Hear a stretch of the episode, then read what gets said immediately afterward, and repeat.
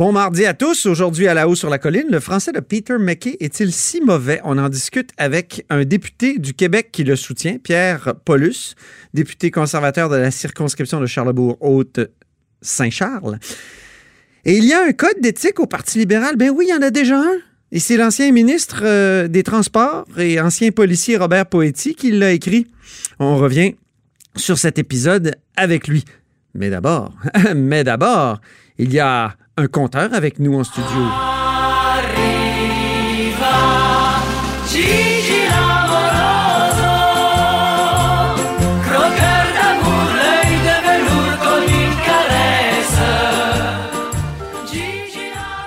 Bonjour Jean-François Gibault. Bonjour Antoine Robitaille. Notre compteur et accessoirement directeur de la recherche à QMI. Hmm. Alors, tu veux nous parler d'un projet de loi qui a été adopté, mais qui est un peu passé sous le radar, mais pas mal même, moi j'en avais même pas entendu parler, et qui permettra de combattre une certaine malhonnêteté, entre autres, dans le monde immobilier. Parle-nous de ça. Es-tu fâché? Ben euh, oui, je suis fâché. Ah, on que- aime ça! Ben oui, Colin, parce que euh, dans la vie de bien des gens, là, quand, euh, pour ceux qui ont la chance d'être propriétaires d'une maison, Oui. d'un condo, d'un duplex, Oui, c'est souvent le- la plus grosse transaction qu'on va faire dans notre vie. c'est vrai. C'est souvent les transactions immobilières. Donc, ça représente une partie très importante de notre portefeuille. Et euh, évidemment, Il y a un- toute une série de rapaces qui volent au-dessus de cette transaction-là, souvent. ben voilà, et tout le monde en veut un petit morceau. c'est ça. Alors, il y a eu un projet de loi qui était beaucoup plus large que les enjeux de, de courtage immobilier, parce que ça touchait le, le secteur des assurances. En fait, ça touchait un paquet de lois à teneur financière. Donc, c'est un projet de loi, comme on Oui. Moi, comme je disais souvent, c'est plate, mais c'est important. Alors, il faut s'en occuper, même si c'est un petit peu aride.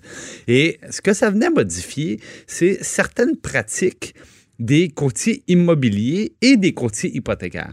Parce que quand vous embauchez quelqu'un pour vendre votre maison, puis vous pouvez aussi embaucher quelqu'un pour vous aider à acheter une maison, ben, vous savez, par exemple, si vous êtes le vendeur, ben, vous savez que vous allez devoir payer une commission de 4-5% par exemple. Souvent, ça va tourner dans ces eaux-là. Mais ce que vous ne savez pas tout le temps, c'est que quand votre courtier immobilier vous a glissé là, la carte d'affaires d'un courtier hypothécaire là, de l'institution financière du coin, ben, ce que vous ne savez pas, c'est que ça vient avec une ristourne. Alors, le courtier hypothécaire. C'est-à-dire que lui reçoit une ristourne de ben, celui qui a glissé la carte. quand vous vous présentez, par exemple, euh, dans cette institution financière-là, puis vous dites à la personne, vous dites, ben, moi, je vais avoir euh, un tel, M. Robitaille, là, parce que ben, j'ai eu sa carte par mon courtier.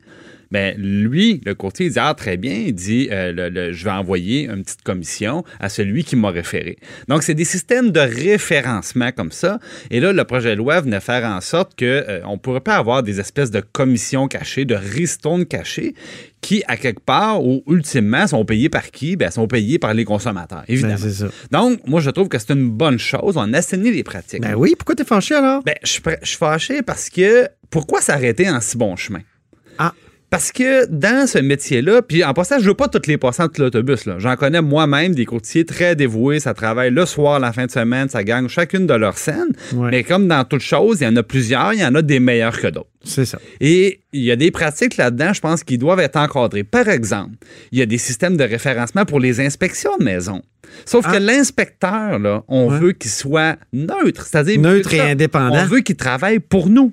Si on paye un inspecteur, on veut qu'il donne le, le véritable portrait d'une maison. Ben oui. Mais Faut qu'il soit nommé aux deux tiers de l'Assemblée bon, nationale. sauf que si c'est l'agent immobilier Pardon. qui me l'a référé, puis qu'après ça, lui, il donne un petit montant à l'agent immobilier pour qu'il continue à lui envoyer des clients, ben, est-ce qu'il y a intérêt à dire ben, la maison, c'est un citron, elle est tout croche, le trou à coule? Ben non. Ben non, il y a intérêt à nourrir le système. Même affaire pour les notaires. Moi, là, ça m'est arrivé tous ces cas-là. Euh, J'ai vu des courtiers me suggérer notaire, inspecteur, courtier hypothécaire, et tout en m'avouant, après, après quelques questions avec un petit sourire, qu'évidemment, c'était pas gratuit que c'était des systèmes de référencement qui étaient qui se faisaient tout le temps contre un certain montant, contre un certain pourcent. Une manière d'augmenter sa rémunération sans que le client le sache nécessaire. C'est ça. Et d'ailleurs, moi, je pense que l'ensemble de la rémunération des courtiers hypothécaires pourrait faire l'objet d'une grande discussion au Québec. Est-ce que c'est normal que ces gens-là soient payés au pourcentage? Pourquoi, comme à peu près n'importe quelle personne qui est en commerce dans la vie, les gens ne sont pas payés pour les gestes qu'ils posent? Je veux dire, si tu travailles dans les médias, ben, on est capable de dire, dans le fond, euh, si tu veux avoir une publicité de pleine page dans un journal, ça coûte tant. On va pas dire, ben, par exemple, de moi 0,3% de tes ventes. Alors, moi, je me demande pourquoi les courtiers, si, on, on, parle maintenant, c'est beaucoup sur Internet, ben, tant de photos de telle qualité, ben, il y a un prix à ça. Pourquoi je pourrais pas simplement payer le prix que ça vaut? Est-ce Ben, que ça donne pas envie de faire affaire uniquement avec des systèmes euh, de, de type proprio direct? Ben, il y en a beaucoup de gens qui le font.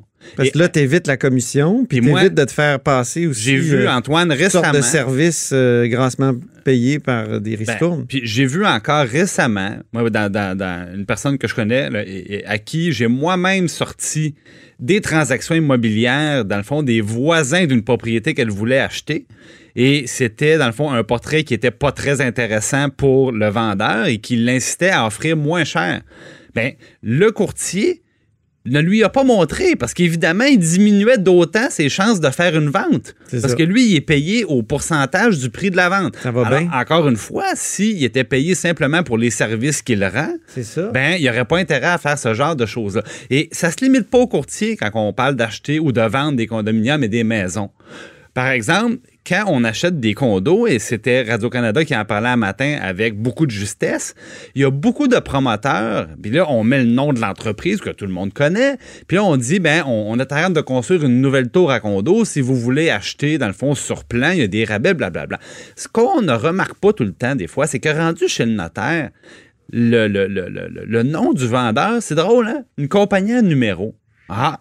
Mais pourquoi c'est pas pourtant le constructeur que je connais bien puis qui fait de la publicité? Pourquoi c'est une compagnie à numéro? C'est parce que souvent, ils vont créer une nouvelle compagnie pour chaque projet. Elle est dissoute après. Puis quand le projet est terminé, la compagnie est dissoute. Alors après ça, bonne chance pour les recours. Si jamais, par exemple, il y a des vestes cachées, s'il y a des, des choses qui n'ont pas été complétées, c'est Donc, il y a beaucoup de choses à faire dans le monde de l'immobilier Ben, pour amener pense- un peu plus d'honnêteté. donc le, pro- Donc, euh, le projet de loi était. Le projet de loi, c'était quel numéro? C'était 141. Le projet de loi 141 est insuffisant. Ben, il, touchait à ça comme à beaucoup d'autres choses. Une espèce d'omnibus, c'est-à-dire une espèce de, de gros bouilli législatif. Mais bon, il y avait un aspect qui était, qui était intéressant. Je pense qu'il y aurait de la place pour aller beaucoup plus loin pour protéger les consommateurs quand on parle d'acheter une propriété. Parce que je reviens à mon postulat du départ, c'est souvent la plus grosse transaction qu'on a dans notre vie. Je pense qu'on pourrait être mieux protégé. Merci le compteur d'avoir euh, mis l'accent sur ce projet de loi 141 qu'on- qui est un- qui est bon, c'est plate, mais c'est intéressant.